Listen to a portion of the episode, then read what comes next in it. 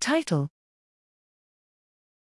The Reach of Reactivation Effects of Consciously Triggered versus Unconsciously Triggered Reactivation of Associative Memory. Abstract Newly formed memories are not passively stored for future retrieval, rather, they are reactivated offline and thereby strengthened and transformed.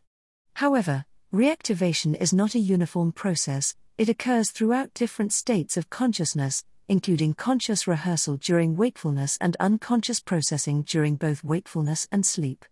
In this study, we explore the consequences of reactivation during conscious and unconscious awake states.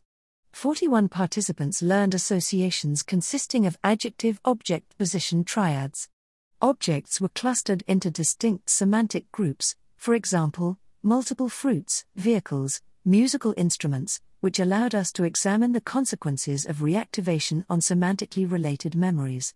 After an extensive learning phase, some triads were reactivated consciously, through cued retrieval, or unconsciously, through subliminal priming. In both conditions, the adjective was used as the cue. Reactivation impacted memory for the most distal association, i.e., the spatial position of associated objects, in a consciousness dependent and memory strength dependent manner.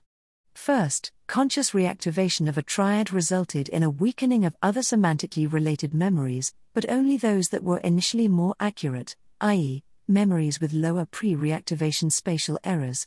This is similar to what has been previously demonstrated in studies employing retrieval induced forgetting designs. Unconscious reactivation, on the other hand, benefited memory selectively for weak cued items.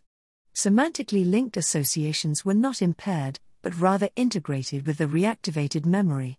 Taken together, our results demonstrate that conscious and unconscious reactivation of memories during wakefulness have qualitatively different consequences on memory for distal associations.